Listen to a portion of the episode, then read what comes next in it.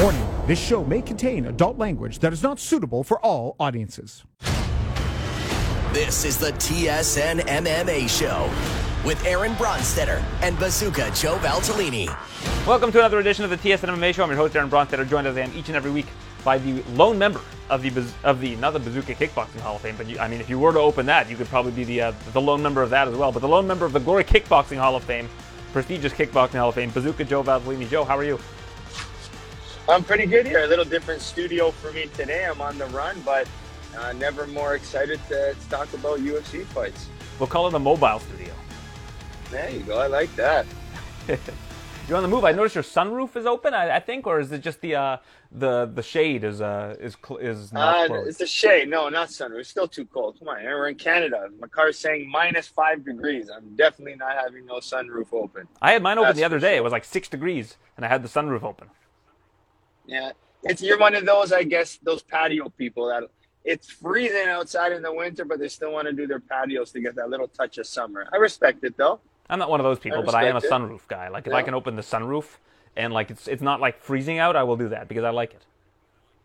I do. Me too. It just gives me that nice little feel. Even if it's just that little small little bit to get that air, that's uh, I'm all in for it.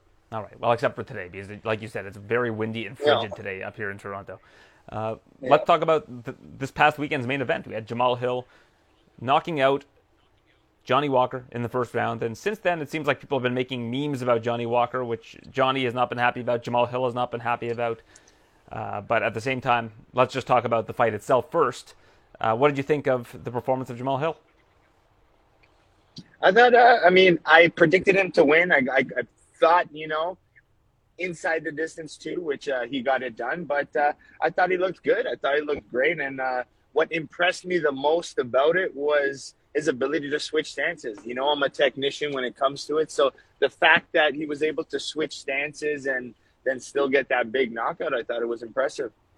Yeah, definitely. And this is a guy who really is on the rise. I think that, I think there's a lot of really good matchups for him now. Volkan Oezdemir called him out. I like that matchup, and I also like the Dominick Reyes uh, bout. If, if Dominick Reyes, I don't know when he was planning on coming back. I know he was planning on taking a year off, but if Dominick Reyes would come back and face Jamal Hill, that would be an amazing matchup. Oh yeah, and Jamal Hill, like I thought he was a big guy, but just seeing him in that cage with Johnny Walker, he looked small to me that night. So I was in the first round there, I was a little hesitant. I'm like, man, Johnny Walker's bigger than I uh, last remembered. Well, Walker's a huge light heavyweight. I mean, he's like six foot six. He's a big guy. I've I've been with Johnny a couple of times uh, in person, and he's he's a big dude. Yeah, and now, and now the, what's the narrative? I heard something that he, there's even talks about him going to heavyweight, Johnny Walker. I haven't heard that. You know, this is the thing with Johnny Walker. They're getting a tough opponent after tough opponent, and he's earned that because he was beating a lot of the kind of lower tier guys at light heavyweight. But at the same time, I feel like they need to give this guy a confidence boosting fight. They need to give him somebody Yeah. that he's going to be able to be Johnny Walker against. This is the thing with Johnny Walker, and I, what I worry his ceiling is, is that when he can be Johnny Walker and he can do the stuff that has made him successful, he's an exciting fighter. He gets a lot of momentum and people Yeah. get behind him. But when he faces the higher level guys in the division, he just has not had a lot of success. Yeah, and now, now the, the thing is, I, I just was listening to Luke Thomas talk about it. Um, there seems to be a lot of um, people blaming SBG, you know, as saying, is it the gym, is it the coach? And I have to really disagree with that. I, I don't, I don't think uh, SBG would be the one to kind of hold him back. I mean, if you're looking at Johnny Walker as a, a martial artist and me as a coach, it would be, hey, I want your crazy moments. We want that. We never want to get rid of that, but you need to mix those crazy moments with good technique, good distance control, getting hit a little less. So I think the approach is there. It's just like you said, Johnny Walker is fighting big, strong, powerful, and good guys. Yeah, I mean the the bigger red flag to me wasn't this fight. It was actually the Thiago Santos fight because he just looked so tentative in that fight. He wasn't pulling the trigger. He was fighting a very technical fight, and he, you know, he had almost turned into like a, a five round fighter, like a guy that is relying on you know technique. But what ha- what has Yeah. always made Johnny Walker special is his explosiveness, his his uh, his athleticism. Like these are the kind of things that if you take that away from him, he's just going to be another fighter in this division. To me, he's the he needs to go out and he needs to try to finish guys early like he used to do. Now, of course, he's putting himself in big risk situations by doing that, but at the same time, I just don't know what his ceiling is in this division. Like I, I don't think that he is. Like, I think it's fair to say that he's not going to be able to reach the championship level with the lack of Yeah. durability that he has. And I mean, at, at this point now, like, I mean, it's crazy to say because it was a very hard shot from Jamal Hill, but that kind of shot shouldn't put you out that way, in my opinion. You know, like the the, the punch kind of hit the top of the head, of the forehead, where it's the hardest part of the head. So I don't necessarily thought a shot should have made you kind of freeze up and go out zombie style like that. But I mean, I don't know. It could be a little bit, like you said, scared to get hit and cautious a little bit more. But at the end of the day, it's holding him back, being, you know, that little bit of timid cautiousness. But I don't know what it is. I mean, I think it's uh, at this point now, it's probably a lot mental. Like you said, he needs that fight to get a win because he needs to be confident again.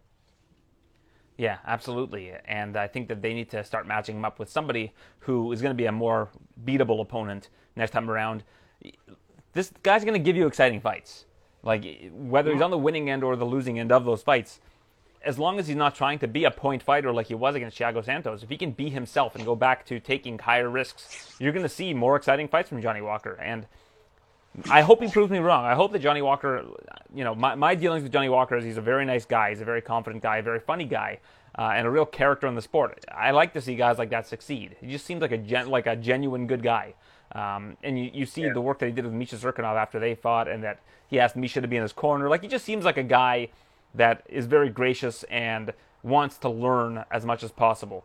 And I want to see somebody like that succeed, but I, you know, and I just worry that that might not be possible at this juncture in his career. Like, can he get into the top three of this division and, and contend for a title? I don't know. But I think that the UFC needs to know what they have with Johnny Walker and put him in a position to succeed because he's going to give you exciting fights if you give him the right opponents. Yeah. Now, what do you think about uh, Hill's ceiling now?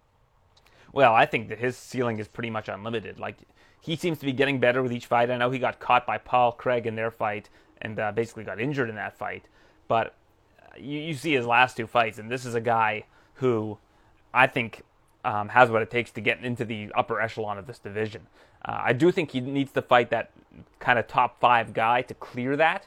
And Volkan Oezdemir seems to be that gatekeeper, like the guy that if you beat Volkan Oezdemir, that's how people know that you're legit in this division. I think that is a fight that makes a lot of sense for him, and I think that Dominick Reyes is another one. I think that those are two of the fighters where if you get past them, now we know that what we're dealing with in this division. I don't know if Johnny Walker's quite at that tier, so I think that that would kind of be the next logical step for Jamal Hill. And then we also have that Ankalaev versus Santos fight. If Ankalaev wins that fight, maybe you put Jamal Hill against him, and it's almost like a title eliminator at this point. Yeah, I I mean, we really haven't seen. I mean, you can prove me wrong, but uh, have we really seen Hill have to use his grappling and his wrestling outside of maybe the, like a Paul Craig fight? I'm not really, but that doesn't necessarily mean he doesn't have it. He he seems to me like one of these guys that uh, doesn't need to use a ground game, but has it in his back pocket. Like it, it seems like he wants Okay. the fight to be contested on the feet. He's got big power. He's got good, you know, good technical striking, good head movement. Um, seems to know what he's doing in that regard, and but also comes, I, I believe, from a jujitsu background. Like I think that's what his first um, martial arts dialect that he kind of studied was was jujitsu, if I'm not mistaken. So I think that he has the ground game in his back pocket, but um, you know, similar to a Bobby Green, who we're going to see in the main event this weekend, who seems like a total stand-up guy, like a stand-up striker and all that. He, I believe he was a state champion in wrestling. Like I don't know, I believe it was at the uh, the high school level, but um, I think he was a state champion. He was uh, really good wrestler, but you wouldn't know that from watching him compete and the way that he fights. Yeah, yeah. No, I mean, it makes a lot of good sense. I mean, I just think of like you know the Glovers and of the division, right? Where even like uh, I know Misha Cirkunov's down a weight class, but those guys were all able to mix it up really well, right? Yeah, for sure. And uh, Misha's going to be in the co-main event this weekend against Wellington Turman. Uh, we'll get to that card a little bit later on. I'm trying to think if there's uh, anything else this past weekend. Anything stand out to you this past weekend that we uh, we can talk about? Um, I don't have the card in front of me, but I can kind of, if you can reflect on it, if you can bring some up. Yeah, I'm pulling it up right now. So we've got a co-main event. Kyle Daukaus gets a submission win over uh, Jamie oh yeah, Pickett. yeah. Uh, one second left in the first round. Uh, Kyle Daukaus is just so crafty with his submissions. Uh, looked great, uh, I thought, against Jamie Pickett. And that was one of your, I believe, one of your TSN Edge picks as Yeah, well. Yeah, we won't talk about the rest of them. We'll just talk about that one. Okay. That was the, I the rest know, of them. Were, I, the rest I of them was tanked. just gonna say you didn't do very good because I followed a lot of your picks. You Yeah. told me to bet the house, so but I know that one I went with and I got it. Well, the the one that I was really confident on was Christian Rodriguez, and I thought he looked really good against Jonathan Pearce. But uh, we can get that a little bit later on. Parker Porter gets a, a decision win over Alan Baudot. Um, probably the least exciting fight on the card, but still a, a decent fight. Uh, I thought Porter, uh, Porter won the first and third round. Um, I just called him Porker, which is not a great thing to call a heavyweight fighter. But uh, yeah, I was just gonna say I was yeah. gonna let that slide. yeah, no, I, that that's uh, that actually is a shout out to the uh, the MMA analysis who uh, have a nickname uh, for him. But, uh, I bet you, I'm sure Parker's been called that when he was young, maybe, and that's why he's so tough. man, that's why we got So into martial arts because people were calling him that, and uh, he wasn't a fan. Exactly. He looks like a guy you'd want on your police force, like Parker Porter. Oh yeah, I feel like he'd be a great police officer. Thick. Oh yeah, he look- he just seems like a nice guy too, though. You know, which you need in a police officer, but you don't want to mess with him at the same time. Exactly. So that's that's that exactly nice the kind of police officer I envision him to be. A guy that like w- would be nice to the uh, the civilians, but you wouldn't want to mess with in a uh, in a in a tense situation. Yeah. Oh yeah. But yeah, I like I said, I don't think as a big boy though, I think he lacks that big pop. You know, he doesn't have that like explosiveness. It's just almost like uh, it's more like consistent, good good conditioning for a bigger guy, Yeah, but it's more motor. consistent and and mo- uh, and more the the word I don't know if it makes sense to somebody, but like more of a monotone style fighter. He doesn't fight with big bursts of energy, right? So it's more like consistent.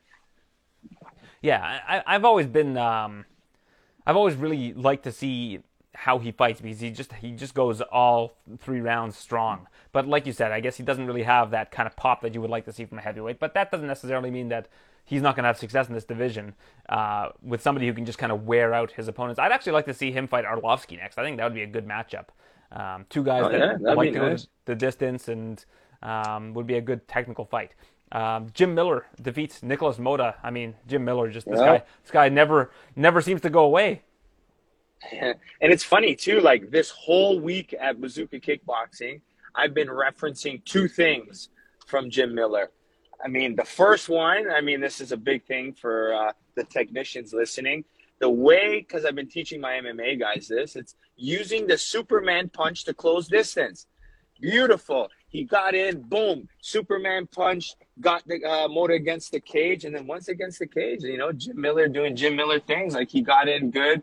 And then the way he was closing distance, so he did one with a Superman. The second one was a lunging left hook, or was it a right hook at that time? And ended up getting, uh, you know, the finish off of that lunging hook. So I was very impressed.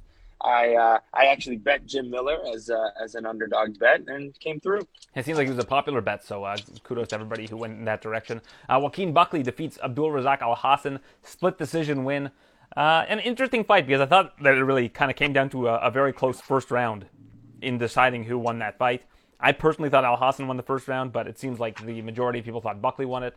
Uh, Abdul Razak Alhassan showed that he had the gas tank to go all three. He actually had a, a pretty dominant third round, but he has still never won a fight that has gone outside of the first round. He's, uh, he's He's big, he's strong, man. He's powerful, but unless you can set things up and control that, I mean, I guess I think if anything, it kind of showed a lot for him because he was able to go three rounds and he did a good job wrestling in that third round too. Yeah, used a lot of his judo, which he typically hasn't had to fall back on because he's got that big power. But uh, the judo tend to, tended to really help him down the stretch in that fight, but not enough to beat Joaquin Buckley. Uh, David Onama defeats Gabriel Benitez. This guy is impressive. He, he knocked out Benitez with like one eye. His, he said he couldn't see, he could barely see when he got that finish. But uh, this is a, a great fighter out of Glory MMA with uh, James Krause and seems to have a big future in this uh, featherweight division. Yeah, no, he looked good. I mean, every time I think James Krause seemed extra excited for some reason with that one, you know? It just seems to have Which so much nice. upside.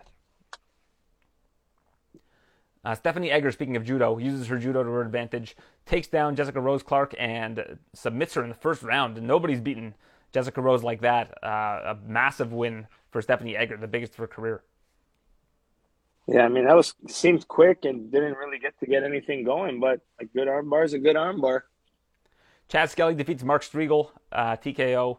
might be his retirement fight. I spoke to Chas last week, and uh, it seems like he's not really closing the door. He says that he's assuming this is going to be his last fight, but said that he'll stay in the USADA pool, and if anything that interests him comes along, he uh, will take a leave from his job selling roofing. Uh, that he's doing with his brother, and uh, maybe get back in there once again. So uh, kudos to Chas Skelly if this is his last fight. Uh, had a very fun UFC career, and nice to see him go out on a win. Yeah, it's funny. His post fight interview was pretty cool too. Even promoting his business, I liked it. Seemed like a, a nice, cool guy. Hey, you got the platform. You you do it. Uh, yeah, hell yeah. I'd be pumping bazooka training all day on that mic, all day. I wouldn't stop. Yeah, bazookatraining.com if you're interested. Uh, Joe, Joe's shouting it out on this show, so let's give it a full plug. Bazookatraining.com. You can learn from the best. That's it. Always plugging. Gloria De Paula defeats Diana Belbita by unanimous decision. Uh, good technical striking uh, bout. Uh, I thought Belbita did enough to win, but uh, the judges thought otherwise. Yeah, I didn't get uh, a full glimpse at that. The the 4 p.m. early starts get me here at Bazooka because we don't finish till a little bit later. But no, I mean I got to rewatch that. But she seemed disappointed, and it seemed like it was a close fight from what like I think I saw the last round possibly. Well, it just seemed like the judges weren't um, valuing the body work that she was doing. She was doing some great work to the body of De Paula. Uh, it didn't really seem to slow De Paula down, but I, I feel like she didn't get enough credit for uh, the the big shots that she was landing to the lower body. So, um, you know, I guess the, a judge's preference, or maybe they have a closer, they've got a better seat than I do, so they can see what is landing better, and, and they thought that De Paula won that fight. Uh, Chad Anheliger defeats Jesse Strader they didn't give a fight of the night bonus out, but if they did, it should have gone to this fight. This was a great fight, good back and forth. Uh, Anheliger um, puts his foot on the gas in the third and knocks out Strader with a, a beautiful counter. So uh, shout out to the Canadian getting his first UFC win on his debut. Jonathan Pearce defeats Christian Rodriguez. Um, Rodriguez looked good in this fight, fighting up a weight class against Jonathan Pearce, uh, but short notice against a guy as good as Pearce. Uh, fell short in that one. Mario Bautista defeats Jay Perrin.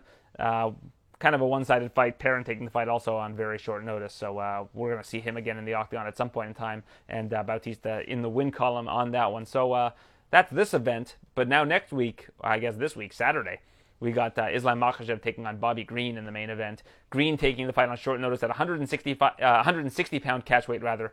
Uh, should be an interesting one. Bobby Green has had a lot of success in the last couple of years, and we'll see how he responds to this gigantic opportunity.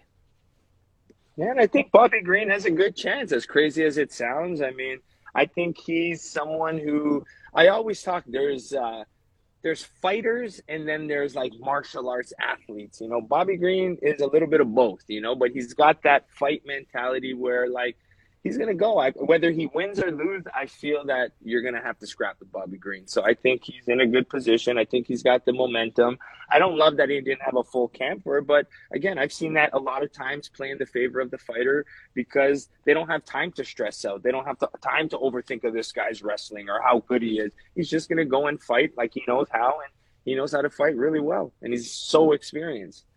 Yeah, he's obviously a very large underdog going into this one, and uh, I think Makhachev will probably get a title shot off a win, even though it's uh, against an unranked opponent in Bobby Green. It just seems like he is next in line, and probably would have been had he defeated uh, Beneil Dariush, who had to pull out with a, fibula injury. It sounds like a bad injury, but uh, might might try to rehab it instead of have to undergo surgery.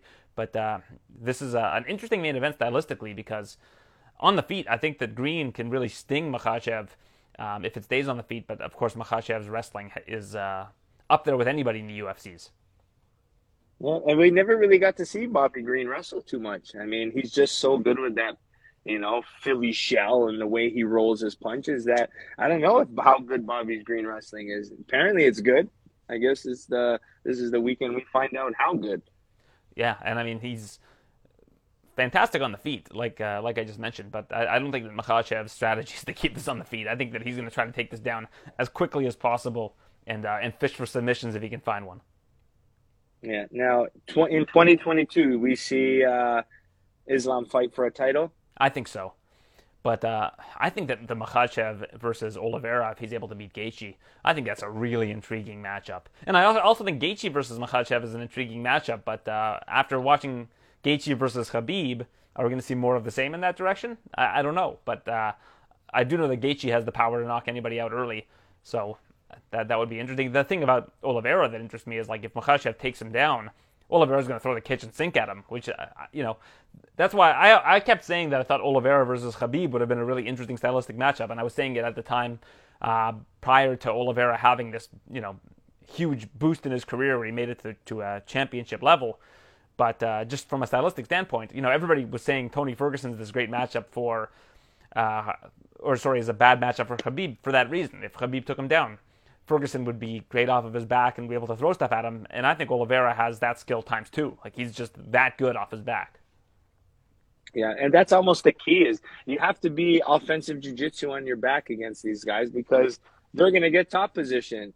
You know, like how many times have you seen Khabib on his back? You, are probably barely going to see Makhachev on his back. So, I mean, you're going to have to attack from there. So I think you're right that that type of threat, if you have it in your back pocket, it's almost like your, your only chance you get a quick moment when the fight starts to try to land your hands, your kicks, or something. And even with those guys, you're probably barely going to kick because you're scared for them to grab everything. So you have a few seconds on the feet to land some punches and then attacks off your back. That's got to be your priority. You know, no matter how much you wrestle, they're going to take you down. You know, it's just what you're going to do from the takedown or the pre takedown. Yeah, absolutely. And uh, this is just, I think, going to be a very fun main event. I'm very curious to see how it plays out. I think the more likely scenario is that Makhachev ends up getting a takedown and a sub at some point in the first and second round. I think that's probably how people would predict this one goes. But with Bobby Green, I think he's going to be in Islam's face. And uh, with his wrestling background, that, like we discussed a little bit earlier in the show, people don't really acknowledge, I think that's uh, going to be, uh, you know, possibly a factor in this fight. So let's see how that one goes. Uh, the co-main event, Misha Cirkunov taking on Wellington Turman. Uh, Misha's second bout at middleweight, and I was listening to an interview with him earlier uh, with James Lynch, and he was talking about how he he put too much pressure on himself to make 185.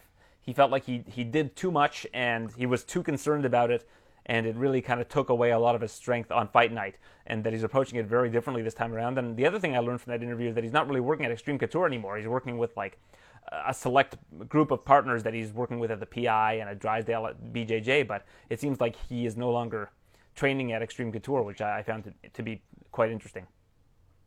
Yeah. Now, can you give me a, a quick recap on Misha's last fight? Yeah, he fought Chris, uh, I know it was his first middleweight. Yeah, unanimous decision loss to Krzysztof Jotko. I thought that Misha won one of the two, one of the three rounds, if I recall, but uh, ended up losing that fight. Yeah, I mean, I just Misha. I mean, I think Misha plays a lot mentally. I feel like you know, like I've uh, I think when Misha's on strong and mentally and everything's going well, like Misha's always going to be a threat. You know, like if Misha grabs you, it's a threat. You know, like even his striking has improved and developed.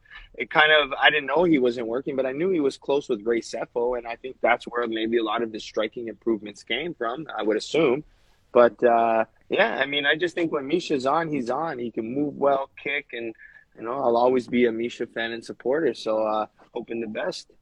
Yeah, and Wellington Turman, uh, I think, is a very, very winnable opponent for Misha Cirkunov.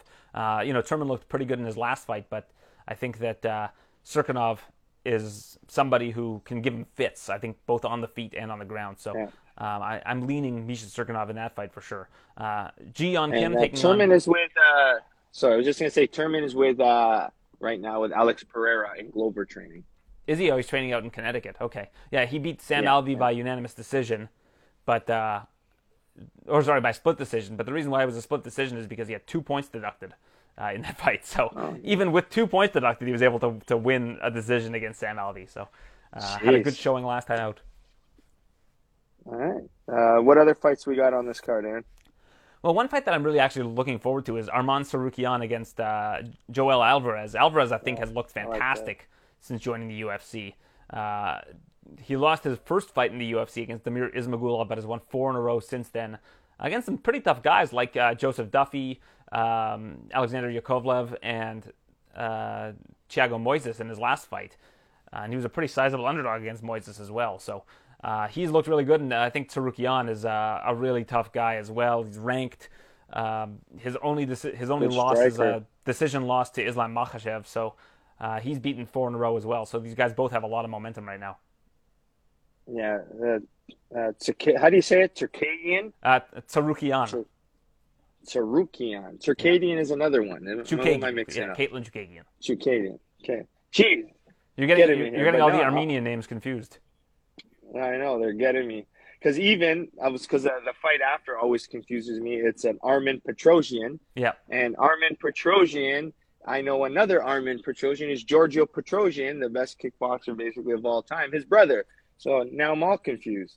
But is this his brother or is this just another guy named Armen Petrosyan? No, this is another guy named Arjun Petro- uh, Armen Petrosyan. Mm-hmm. So I'm watching Circadian, Sarukian, and Petrosian all in one mind mouthful. hmm Yeah, and they're That's in back-to-back fights.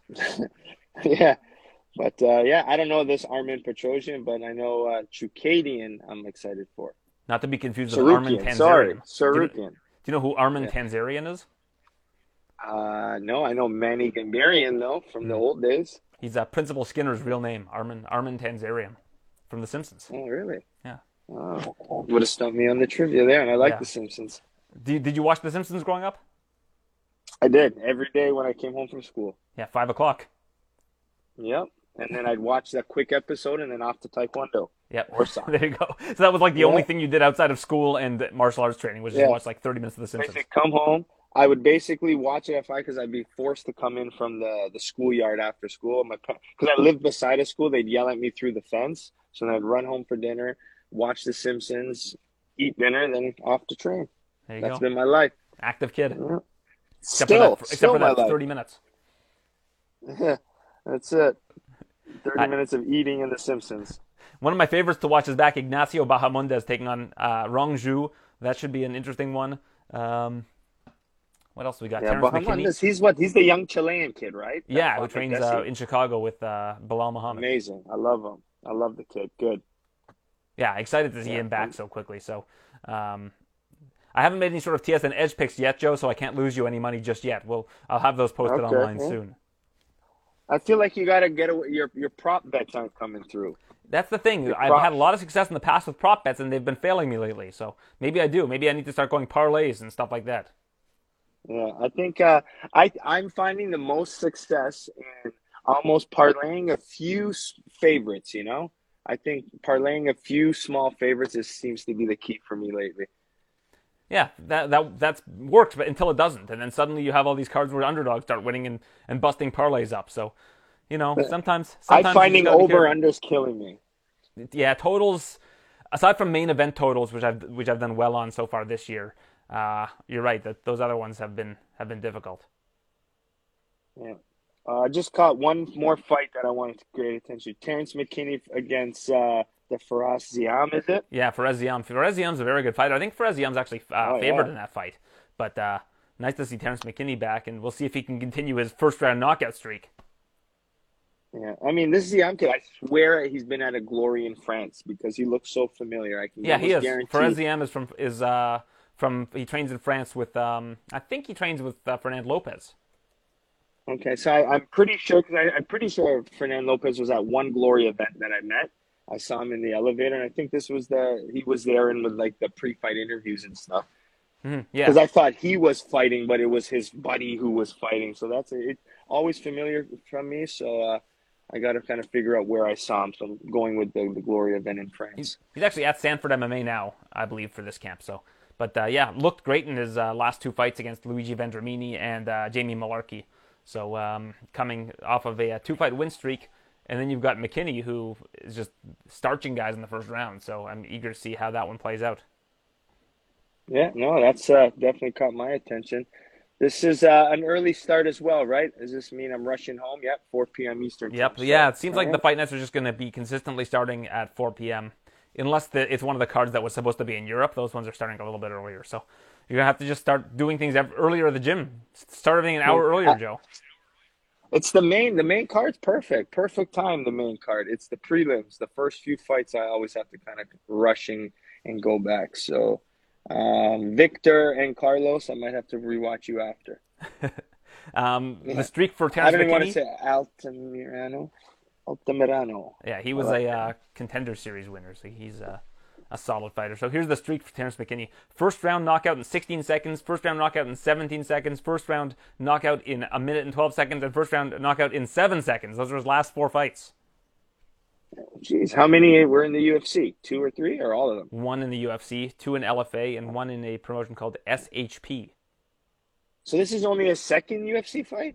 His second UFC fight, he fought on Contender Series Ah. against Sean Woodson and lost to Sean Woodson in the second round. Your guy. Okay, Sean Woodson, tall, good. Yeah, my boy Sean. But yeah, no, I mean, I thought I've seen more of him. I just maybe because he made such a big splash Yeah. in his first uh, fight that You've seen seven seconds mind. of him. Yeah, and for some reason, I'm still thinking about him. So that was a, a well worth seven seconds. But yeah, no, he just I just remember it was his post fight kind of speech, wasn't it? All about love and care, wasn't it? One is in one of those nice ones. Yeah, I think so. And he was. I, I know it was nice to see him. ones. He was rooting for Matt Frivola, who he recently beat, who he beat in his first fight. Like in Frivola's last fight, I always like to see that when a guy gets a win over somebody, he's happy to see them bounce back. So that always warms my heart. Uh, but Joe, I've got to run. I've got a bunch of interviews that uh, I've got to get to. So we're right. actually going to tack them on to the end of this show. So uh, here comes some interviews your way. We've got an interview with Islam Makhachev and Bobby Green, the two main eventers. Misha Cirkunov in the co-main event uh, as well, and uh, Yohan Lainesse will join us as well, the newest Canadian signed to the UFC roster off the Contender Series. So stay tuned for those interviews right now. Uh, Joe, thanks for doing that. Uh, thanks for doing this. I know you're, you're in the mobile studio this week. Well, I'm, I'm sure have you back in the main it. studio next week, and uh, we can uh, we can recap this great card. All right, hope the audio went well, and uh, hope everyone enjoys this weekend's fights. It's the main event of this weekend's UFC Fight Night card. Islam Makhachev facing Bobby Green, a short notice opponent. You've had a lot of short notice opponents over the years. No hesitation to take these uh, these kind of fights. You know, no problem because doesn't matter when they change opponents. Like Friday before one day, before two days, always same goal, and I'm always training hard. That's why, for me, it's nothing.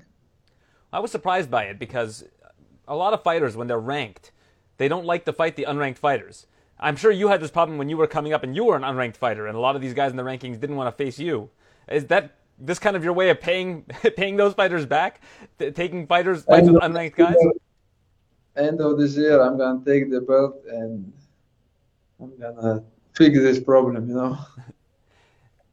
Were there any assurances for you that if you win this fight, sorry, go ahead, Islam. When when Beneil is injured, I ask all from top ten who is free. I tell my manager, hey, ask the people who is gonna fight, but nobody give me answer. Have you been given any sort of promises that you're going to get a title shot if you get a win here? Because obviously you're putting yourself in a position of risk to face a guy that isn't ranked.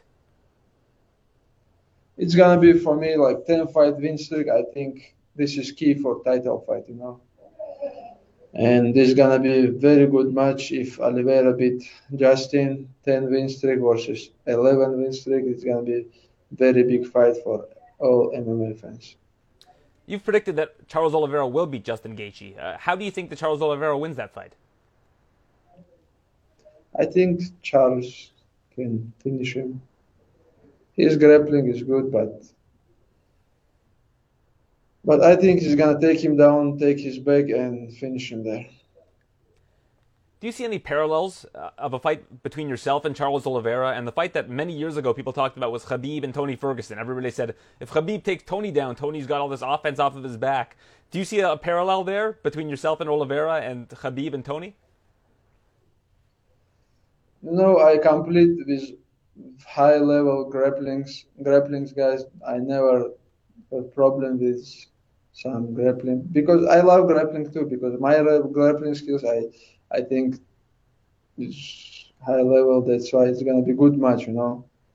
And uh, honestly, I don't think uh, Tony have good, good, good grappling skills.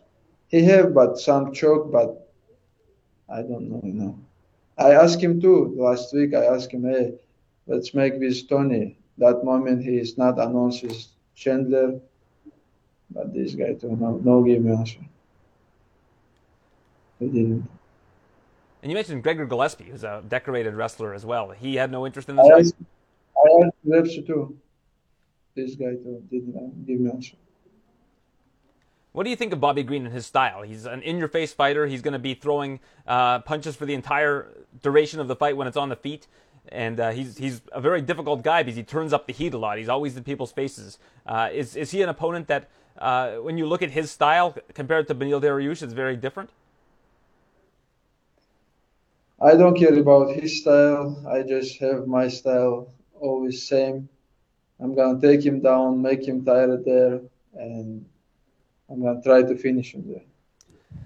Yeah, that's kind of something that's unique about yourself and, and Khabib was that it doesn't seem to matter who the opponent is. They've got to, pra- to train for you. You don't really need to train for them. Is that the way you see it? Yeah, because you know, man, I'm training so hard, and this camp I am training, you know, last three months, so hard. And I told them, hey, don't ask me if somebody gonna jump to the fight. Let's go, just sign contract because I I wanna fight because I spend I spend a lot of time in this training camp. Doesn't matter when they change opponent or who is opponent. Is the timing for this very good for you? Because the lightweight title is going to be contested in May, according to reports. Uh, that's during Ramadan, or at least around the time of Ramadan, which would mean that the next time the title is going to be defended would be a time where typically during the year you do fight. So, do you like the timing of all of this working out? Yeah, I'm gonna fight now next Saturday, and I'm gonna waiting who is gonna win, Justin or Oliveira, and end of end of this year, Abu Dhabi have some event, and I think Abu Dhabi is best for, place for me for the fight because all my fans from Russia, from around the world can come to Abu Dhabi easy. A lot of your training partners have fights coming up as well. Um, Usman Nurmagomedov, uh, Tagir Ulanbekov is on this card with you. Is it nice to be able to have fights uh, around the same time as a lot of your training partners because you guys are all training for an upcoming bout? Like you guys are right in camp together. Yeah, we bring all guys from the our team together, and we try to make for everybody fight. You know, same month or same week because this easy when you training together, cut weight together. That's why now we have like eight or nine people from our team. We have now Tagir is gonna fight next week. Umar Nurmagomedov gonna fight next week, and we have Gadri, and he gonna fight in Bellator. And we have many many fighters. We have fights on. Do you guys all split a private plane? Do you guys fly private from uh, Makhachkala to uh, to the U.S.? No, from regular plane, econom class. All right, well, we'll end it on that light note. Uh, thank you for this. Really appreciate it. It's 160 pound catch weight, a couple less pounds to have to cut this week against Bobby Green, the uh, main event for UFC Fight Night. Thanks for doing this. Appreciate your time. Thank you. Thank you. I'm pleased to be joined by Bobby King Green, who's in the main event against Islam Makhachev. Short notice assignment, 160 pounds. So when you got this phone call to face Islam Makhachev, did you jump at this opportunity, or were there a couple things that you needed to get tied up before you were able to take the fight? Oh no, no, sir, no, sir, not at all. A jump opportunity. I'm always go. They they, they call somebody to come get in the show. I guess I'm that guy. Absolutely. Well, you've always shown that uh, you have a propensity for doing this very, very well. Uh, I've been watching a lot of your fights earlier today from uh, back in King of the Cage, uh, Strikeforce. And it's really amazing how much your style has evolved over time. You can see like the glimpses in young Bobby of what you're going to become. Uh, what has been the, I guess, the biggest key for you to, to shore up the, the different holes that you had earlier and, and really tighten up your game to where you're now at a, a point where you could be a top five fighter at this time next week? Um, every every day I learn something new. Every day I'm getting better. Um, just putting it all together. I guess it's all coming together now. What's your favorite fight from those days? From like one of my favorite things that I saw and I, I posted earlier today was when you fought in Affliction. Your fight style was hood. That's that's what it had written down as as your fight style. But do you have any any memories from uh, from back then that really stand out to you as a, a special moment for you? Hmm. Not really. They're all special to me in different ways, you know. Uh, back in the days, I used to call my style hood just to like let people know that I'm bringing this street stuff to to the fighting industry, you know. But uh, I would say if I had some favorite moments, I like the Pat Healy fight. I would say I like the the James Krause fight. I don't like the way it, it ended, but I like that fight. I thought it was dope. So those are some memorable moments for me. I think. The Josh Thompson fight, I imagine, was very memorable for you as well because it was right after uh, the unfortunate passing of your brother, and uh, basically, yeah. it's like from watching, I guess, the lead up to that fight and the fight itself. It seemed like you poured everything you had into that fight. Yeah, you're um, and that definitely was a big one for me too. I went through a lot of trials and tribulations during that, right before that fight. And right now, do you feel like you're just at a place where, at any point in time, if they called you, you could just step in there and you'd be good to go against you know anybody in the world on short notice and put up as good of a fight as anybody could? Yes, sir. Yes, sir. Um, I'm always ready to go. I just wish that it wasn't so close for my last fight. You know, I still got scars and stuff on my knuckles from the last one. You know, so that's my only problem. Is just uh, if I had a little more time. You've been very generous to us uh, in recent years. You know, it, it, seemed like there were all these long layoffs between your fights for some time, where it would be a year, a year and a half uh, between uh, you know each of your fights. And lately, you've been so active and so busy over the last couple years. Uh, what was the thing that allowed you to do that? To, that allowed you to be uh, fighting every three, four months, as opposed to I guess a couple years ago when it was like every year, year and a half. That's real interesting that you noticed that. Um, I went through a whole period where I had a bunch of surgeries, you know, where I was just kind of like my body was breaking down. I think I was overtraining and just just breaking my body down. And so I had surgeries while you saw me go from uh, a year and, and so and another year, and now it's to the point where I'm more active now. Is that I learned how to train better. I think from people watching your fights, they wouldn't realize how decorated of a wrestler you were. Uh, in high school, you were a state champion, and uh, I, I remember watching a clip of you talking about how you entered a wrestling tournament. You were doing all of these things that nobody had ever seen before in wrestling. And somebody, that was, I guess, the day that somebody said you should take up fighting. And you, you looked at a, a, bill and you saw somebody fighting on that bill that you had beaten up in wrestling so easily. And you thought, hey, maybe I could do this. But do you think that people are not taking that into consideration going into this fight against Islam Makhachev, a guy who, uh, in order to beat you, I believe, is going to have to, to wrestle you and take you down? Yeah, yeah. Nobody believes in my wrestling, you know, and and Islam's so dominant with his wrestling. So we're definitely going to get to see uh, Cali wrestling versus Dagestan, you know, and see how it goes.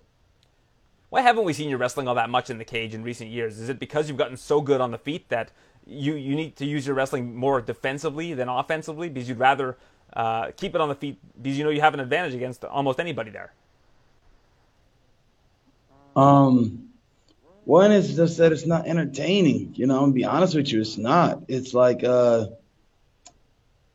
people don't want to see that. Nobody wants to see people hugging each other, holding each other for so long. So for me, it's just like it's not entertaining. So I don't want to do it. And like i can, I could wrestle everybody and do all that stuff, but to me, it's boring. Like Beeb for a long time to me was boring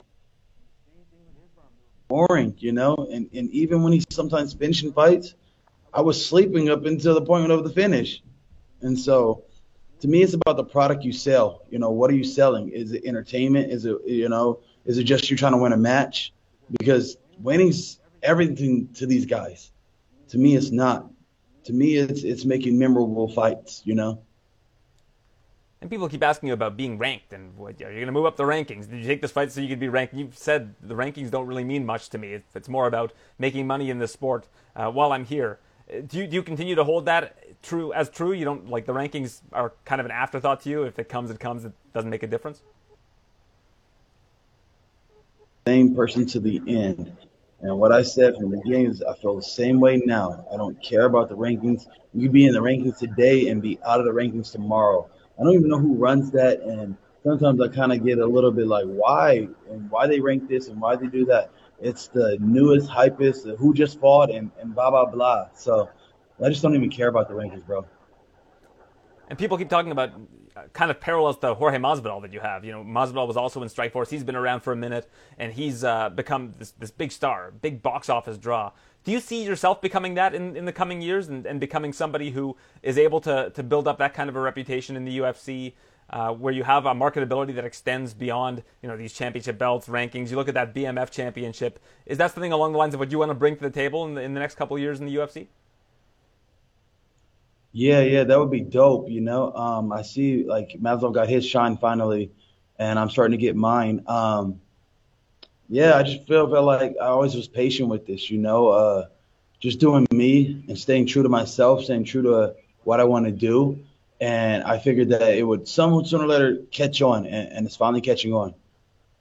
What do you think the key has been? Why, why, do you think it's just catching on now? Like I said, you've been around for a long time, doing this for uh, a long time, and your your fight style has remained fairly consistent. It's gotten better and better, but it's we know what to expect from a Bobby Green fight. Um, brother, yeah, I wish I could tell you. I wish I could tell you. I could tell people it's like it's like kind of like a Tupac thing Tupac said something like somebody will be next to him, and the next week all of a sudden they just act like they like they didn't even they can't even stand around him, and so it's like crazy. Like I was at an Anaheim show watching Anaheim guys, and here I am in California, and a lot of people weren't noticing me like that, and then all of a sudden it's just this big what the, you know all these people and stuff. So it's a weird and interesting thing that's going on, and all I can do is keep being me if people fuck with it, they like it. They don't, it's cool, you know. I think there's two A's. There's activity and there's authenticity. And those are the two things that you've really been bringing to the table. We talked about how the activity has changed over the years, how, how you've been fighting closer and closer together. If Bobby Green is on everybody's TV all the time, people are going to think more and more about Bobby Green. Do you think that that's kind of what it is? Man, I think you might have nailed it. The two A's, you know, the two A's. Um, yeah, authenticity though. I think it's is uh definitely the number one. You know, being unique, being yourself, being uh the product that you sell. To all my fighters, what kind of product you selling? This is the product that I'm selling. I'm selling good fights. I'm selling entertainment. I'm selling all these different things, you know, that come with my fights that I don't feel like a lot of fighters are trying to do. Well, my name is Aaron, so I'm all about the two A's. Uh, my, my, whole life's been about the two A's right off the top, but it's not copyright. So if you want to throw authenticity and activity out there, Bobby Green, of course, you are free to use that at any time. Yeah, the double A's. I like that, bro. All right. Well, we uh, we look forward to seeing you in the main event against Islam Makhachev. It's uh, this weekend, uh, five round fight, 160 pounds, and uh, hopefully this time next week you're number five in the rankings, number four in the rankings. But it won't matter to you anyways, as long as you're those checks are clearing, you're buy, you're paying off houses, and you're you're everybody's saying the name Bobby Green. That's what matters. It's authenticity, it's activity, and it's Bobby Green. We look forward to seeing you do your thing this weekend. Yes, sir. Yes, sir. All I can do is just try to entertain these people that come to see these fights. That's all my main thing is to motivate, inspire, and electrify. You know, give them something that they can feel. That's it. Thank you so much for having me. I appreciate you guys. Happy to be joined by Misha Cirkunov is in the co-main event of this weekend's UFC Fight Night against Wellington Turman. So, Misha, I watched your interview with James Lynch from a couple weeks ago, and you were talking about uh, cutting down to middleweight and how much of a stress that was for you last time around, but now that you've done it and you've alleviated that kind of stress, how much easier is it for you heading into this weekend? I just it's um it's a lot different in terms of uh, it's easier because I know I can do it. So now I'm just uh, um, kind of like trusting the process, and uh, I'm gonna be a little bit bigger and stronger uh, this time. Because second time around, making the weight is gonna be a little bit uh, I have more information and know what I'm doing better, and I'll be able to bounce back to uh, power and energy. And you know, it should it should be better, better time definitely. So there's a lot of the stress from it just not knowing how it was going to go because you hadn't done it in such a long time, uh, and that kind of weighed on you heading into the fight. Um, yeah, just because I I actually never made down to that weight, so I wasn't sure you know how it's gonna go and all that. But uh, yeah, n- now I know I can do it. I'm not I'm not worried about if I can make it or not. I'm just uh, trying to kind of like implement all the other things to you know being strong and maintaining your energy after. And uh, yeah, I think it's gonna be a lot better outcome this time around. Tell me what it was like when you stepped on the scale last time and the person for the commission said whatever 186 or whatever it was. How big of a weight off your shoulder was that when when that moment happened? Yeah, you know, when I signed up for for it, I knew like I'm signing up for it, so I'm gonna do it. Like I, I don't I, I don't want to be kind of like you know oh almost made it or or not you know. So I just had to figure out how to do it, but I know it's possible, and uh, yeah, it's definitely possible, and uh, I'm gonna use the maximum advantages for uh, for my for my competition. But to an extent, last time, did that become the fight for you? Like in your head, were you so much more worried about getting on the scale than you were actually facing Krzysztof Jotko? Uh, it was like a little bit of both, you know. It was uh, not so much like worried to face uh, Jotko. Like I know he's a tough guy, but I, I train with like many tough tough people, and I know like I still feel like you know deep down, um, a 185 like I can still beat him. Um, just do have to do everything proper. You know, it's just my first time making the weight, and you know, it was uh, it was good experience. But I think that it's uh, it's gonna be better this time around. So this is a short notice opponent. Uh, when you found out you were going to be facing Wellington Turman, how did he stack up in your mind as an opponent? I mean, he's a tough guy. You know, he's young, he's explosive. He, you know, is pretty versatile. He can fight a little everywhere uh, it's a, it's a good fight. You know, it's a good fight. Have you trained with Sam Alvey? I think Sam Alvey uh, fought him last time, but he trains out in Vegas sometimes, does he not? Yeah, no, I've seen Sam Alvey, but no, we never trained together. We kind of like uh, been doing our own thing, but I, I did run into him. Uh, definitely a good guy. I watched them fight. I watched their fight as well. Uh, yeah, it's you know, he's a, he's a tough guy for sure. Are you going to be wearing protective eye gear after watching uh, Alvey's fight with with Wellington Turman?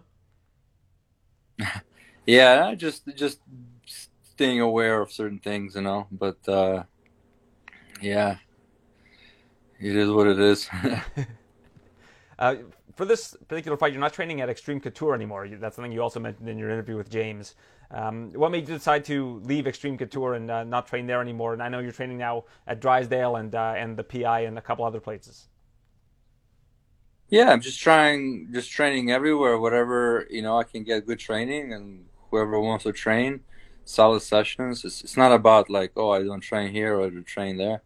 I train with a lot of people from you know that do train at Extreme, and other gyms, and you know, I just train with everybody. You know, I, like I, I don't just specify just one spot, and that's where I'm known. I just train there, and you know, I drink there, I train there, I take shower there. It doesn't matter, you know.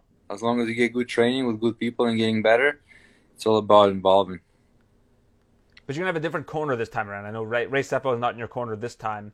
Um, what made you decide to no longer work with Ray?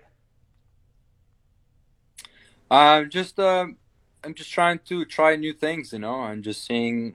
You know, I worked with Ray uh, for some time, and it was great. You know, I had a few things and now I'm just uh, trying to expand and uh, work on myself and add to myself as much as I possibly can. And uh, yeah, it's just trying to work on myself, you know. Have you still been doing a lot of virtual reality and, and things like that in terms of visualization for this fight? Uh, you know, a little bit. There's like some really good uh, boxing games, so I've been doing uh, a little bit of that. Some really interesting stuff that coming out for virtual reality. Definitely, um, in the future is going to be, I think, really really popular. Um, but yeah, just a, a little bit of virtual reality for sure. Gets a good sweat going. We talked about going to different places to get training. Are you thinking of going anywhere else in the future uh, outside of Las Vegas for, for training? I know a lot of people are going out to uh, to Florida to train at the bigger gyms there. Yeah, you know, I would I would really love to train uh, check out gym in uh, Florida. Um, I know a lot of guys that train there and just good climate, good environment also. So I would love to uh, check out some training there at some point. Definitely. All right, Misha. Well, we'll be enjoying you uh, doing your thing this weekend. You're in the co-main event against Wellington Turman. It's uh, always a pleasure speaking with you, and look forward to catching up with you again uh, after you get the win this weekend. Thanks a lot, guys, and then tune in. Uh, you, are going to see best performance of Misha Cirkunov, and uh, it's going to be a, a really good fight. Tune in this Saturday.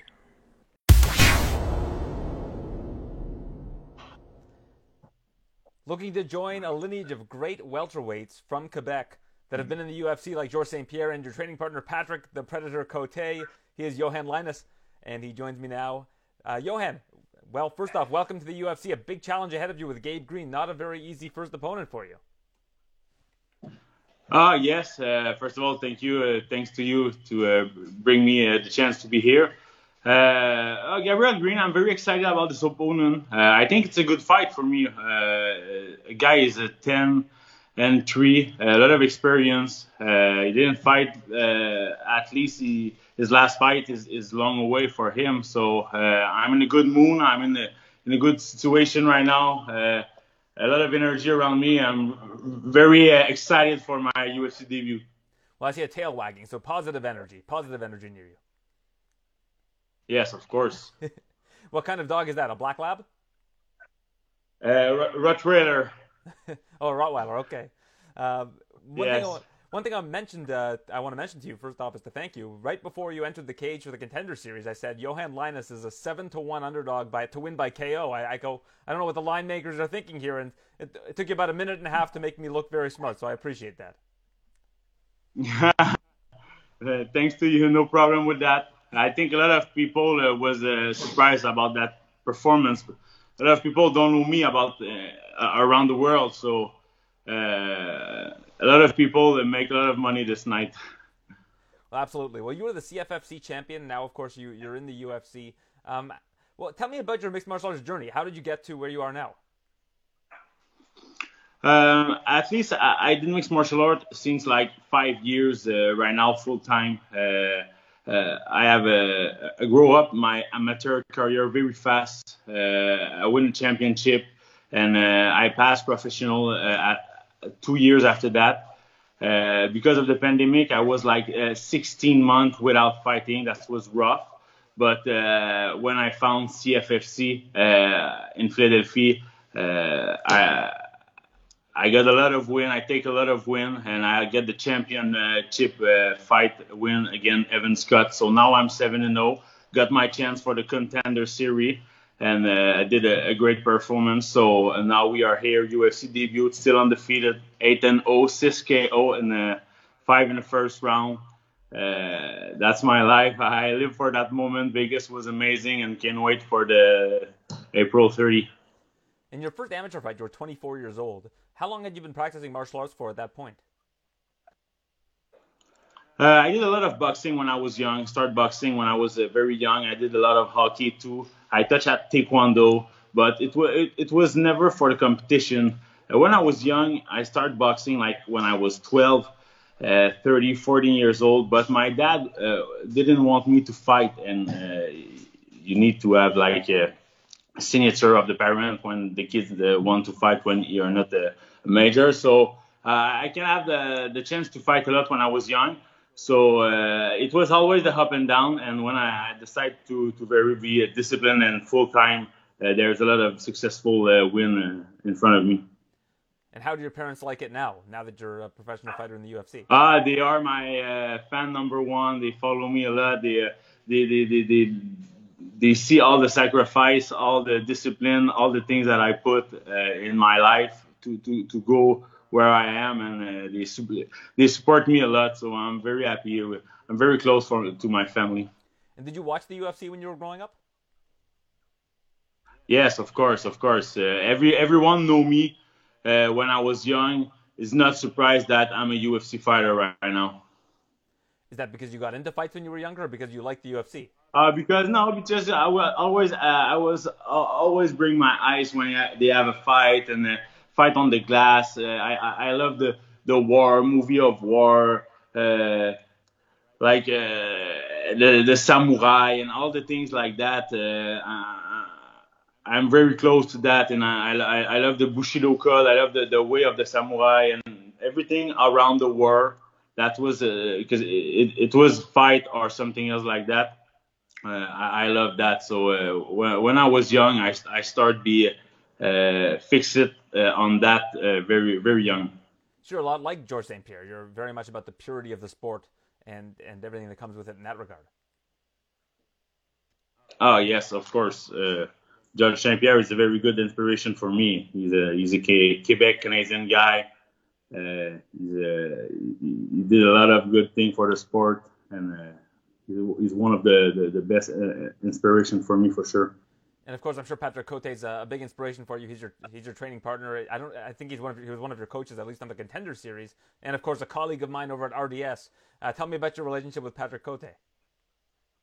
Oh, Patrick Cote helped me uh, a lot. Uh, seriously, uh, since uh, like six or seven months, uh, he bring in my training camp a lot of IQ, a lot of conditioning, a lot of experience. The guy has been in in that path before, so he know the road uh, perfectly.